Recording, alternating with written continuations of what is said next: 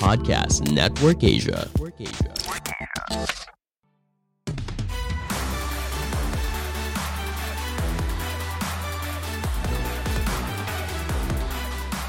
Hai, di episode ini akan ngebahas tentang kegigihan yang berbuah manis. Erwin Barengkuan akan bercerita tentang seorang peserta training yang sangat cepat berubah, bahkan jadi lebih lentur berkomunikasi dalam hitungan jam. Penasaran seperti apa? Kita dengerin langsung yuk.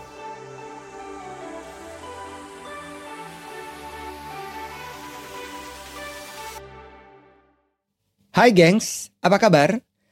Hari ini saya ingin mengajak teman-teman untuk meningkatkan antusiasme yang dapat membuka pintu yang lebar agar kita terus belajar tentang pentingnya berkomunikasi. Ketika saya menyampaikan podcast ini, saya baru saja menyelesaikan tugas melatih seorang leader di Makassar agar dapat lebih baik dalam menjalankan perannya dan berbicara lebih menarik serta berdampak. Sesinya terbagi atas 10 pertemuan, mulai dari materi personal branding, mengenal kepribadian lawan bicara, cara berpenampilan, struktur dalam berkomunikasi, dan lain-lain sebagainya. Ada 10 banyak banget. Karena beliau berada di kota ini, sehingga saya harus mengunjunginya dan memadatkan pertemuan menjadi empat sesi dalam dua hari. Lucunya nih, sang leader rupanya sangat haus ilmu. Datang lebih awal, Beliau terbilang masih sangat muda, berusia sekitar 35 tahun dan menjadi salah satu calon pemimpin yang dipersiapkan untuk menjalankan tongkat estafet organisasi yang ia jalankan. Saya tahu nih ya, bahwa rentetan materi yang kami berikan belum pernah ia dapatkan.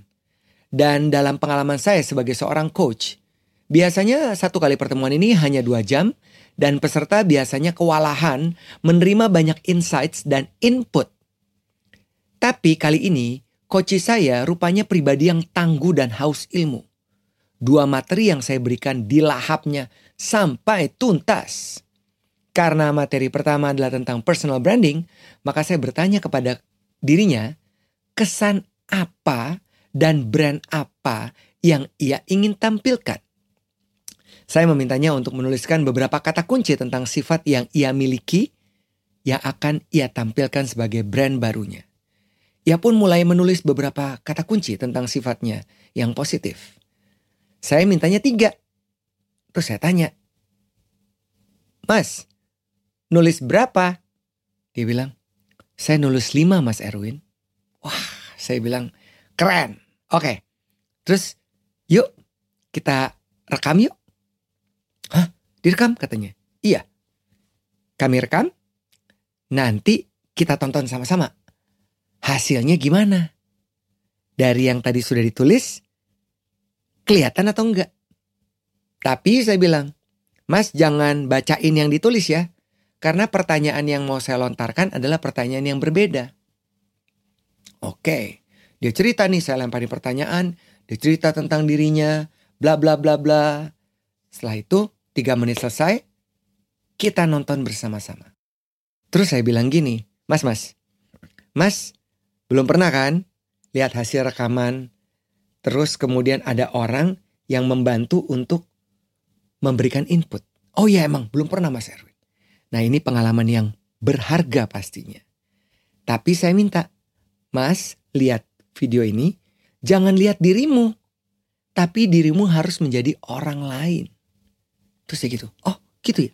Iya, jadi orang lain. Untuk dapat dengan jujur menilai kesan apa yang dilihat dari orang tersebut yang kita tonton sama-sama. Oke, katanya. Siap ya? Kemudian tim saya mulai menyalakan hasil rekaman 3 menit tersebut. Tahu nggak teman-teman? Ternyata hasilnya sangat bertolak belakang dengan apa yang ia tulis. Sehingga ia menjadi sangat antusias dan lapar untuk mengetahui strategi apa yang harus ditampilkan agar selaras dengan brand barunya. Ini baru salah satu contoh yang terjadi di dalam sesi tersebut. Intinya gini teman-teman, ketika seseorang telah sadar betul apa yang ia tampilkan tidak selaras dengan apa yang ingin ditampilkannya, maka mereka akan sangat tidak sabar dan punya keinginan yang besar untuk segera merubahnya. Dan ini pun selalu saya lakukan di dalam setiap training. Karena kita tahu ya, apa yang ada dalam diri kita kalau kita tampilkan belum tentu dilihat sama oleh orang lain. Saya bilang ke coach saya, Mas, asal tahu aja ya, saya pun yang bikin buku tentang personal branding itu, yang menyusun komponen-komponennya, sampai detik ini saya bilang, saya masih terus menjalankan strategi personal branding untuk terus dapat saya tampilkan secara konsisten. Nah teman-teman, apa pun yang kita miliki, mau itu yang sudah ada dalam diri atau yang belum ada dan ingin kita buat, menjadi syah-syah saja. Karena tidak ada satupun orang yang mau tetap menjadi apa adanya. Selain terus berubah menjadi lebih baik. Jadi, personal branding, kalau disimpulkan teman-teman, ini mau dibuat mau natural, nggak jadi masalah. Sejauh kita dapat mempertanggungjawabkannya dan menampilkannya dengan 3T. 3T harus terlihat, yaitu dari cara berpenampilan dan bahasa tubuhnya. T yang kedua, terasa, yaitu dapat membuat lawan bicara terkoneksi dari kata-kata yang ia ucapkan. Merasakan bahwa yang ditampilkan itu adalah jujur. Dan T yang terakhir, terukur. Karena memiliki hasil kerja yang harus diakui oleh lingkungan di mana mereka berada. Hal ini tentu menjadi tantangan kepada siapa pun karena 3T tersebut memerlukan usaha yang keras dan terus berkesinambungan. Ayo, pasti teman-teman mikirin kan? Personal brandingnya udah cocok atau belum dengan apa yang orang lain katakan. Tapi kalau mau nanya, jangan nanya ke teman-teman deket. Mereka biasanya nggak enak sama kita. Maklum, orang Indonesia suka kagak enak kan. Jadi lebih baik tanya ke orang-orang yang jujur. Atau tanya ke dalam diri sendiri dengan jujur. Nah, materi selanjutnya adalah tentang cara berkomunikasi. Tentu ini menjadi pembuktian bahwa yang terlihat tadi sudah terasa ketika seseorang berkomunikasi atau belum. Saya memintanya untuk kembali melakukan sesi role play. Nah, teman-teman, setelah kami kembali melihat hasil rekamannya pada role play tentang cara berkomunikasi, tiga dari lima yang ia tulis sudah terlihat dan terasa. Kalau soal terukur, itu tentu saya perlu melakukan research di tim internalnya. Nanya ke bos gedenya, nanya ke anak buahnya yang jumlahnya ratusan orang. Dan ini kan perlu proses yang panjang. Jujur ya teman-teman, dari momen saya ada di kota ini, hari ini bicara kepada teman-teman, belum pernah saya melihat perubahan yang begitu cepat seperti yang barusan saya sampaikan kepada teman-teman sekalian. Artinya apa? Ketika seseorang punya pikiran yang terbuka, mental yang siap belajar, maka apa pun yang akan kita dapatkan menjadi bermanfaat. Yang kita dapatkan dari lingkungan, dari mana pun ya. Dan pengalaman hari ini menjadi kekuatan baru buat saya. Bahwa betul tidak ada yang tidak dapat bisa kita kerjakan sepanjang kita terus berusaha. Mari nih ya teman-teman, saya mau ajak Anda nih yang millennials dan yang Z untuk meniru cara coach saya yang betul-betul berlatih dengan sungguh-sungguh. Jangan lupa satu kata kunci, konsisten. Dan pada saat saya menyampaikan podcast ini, malam semakin gelap di Makassar.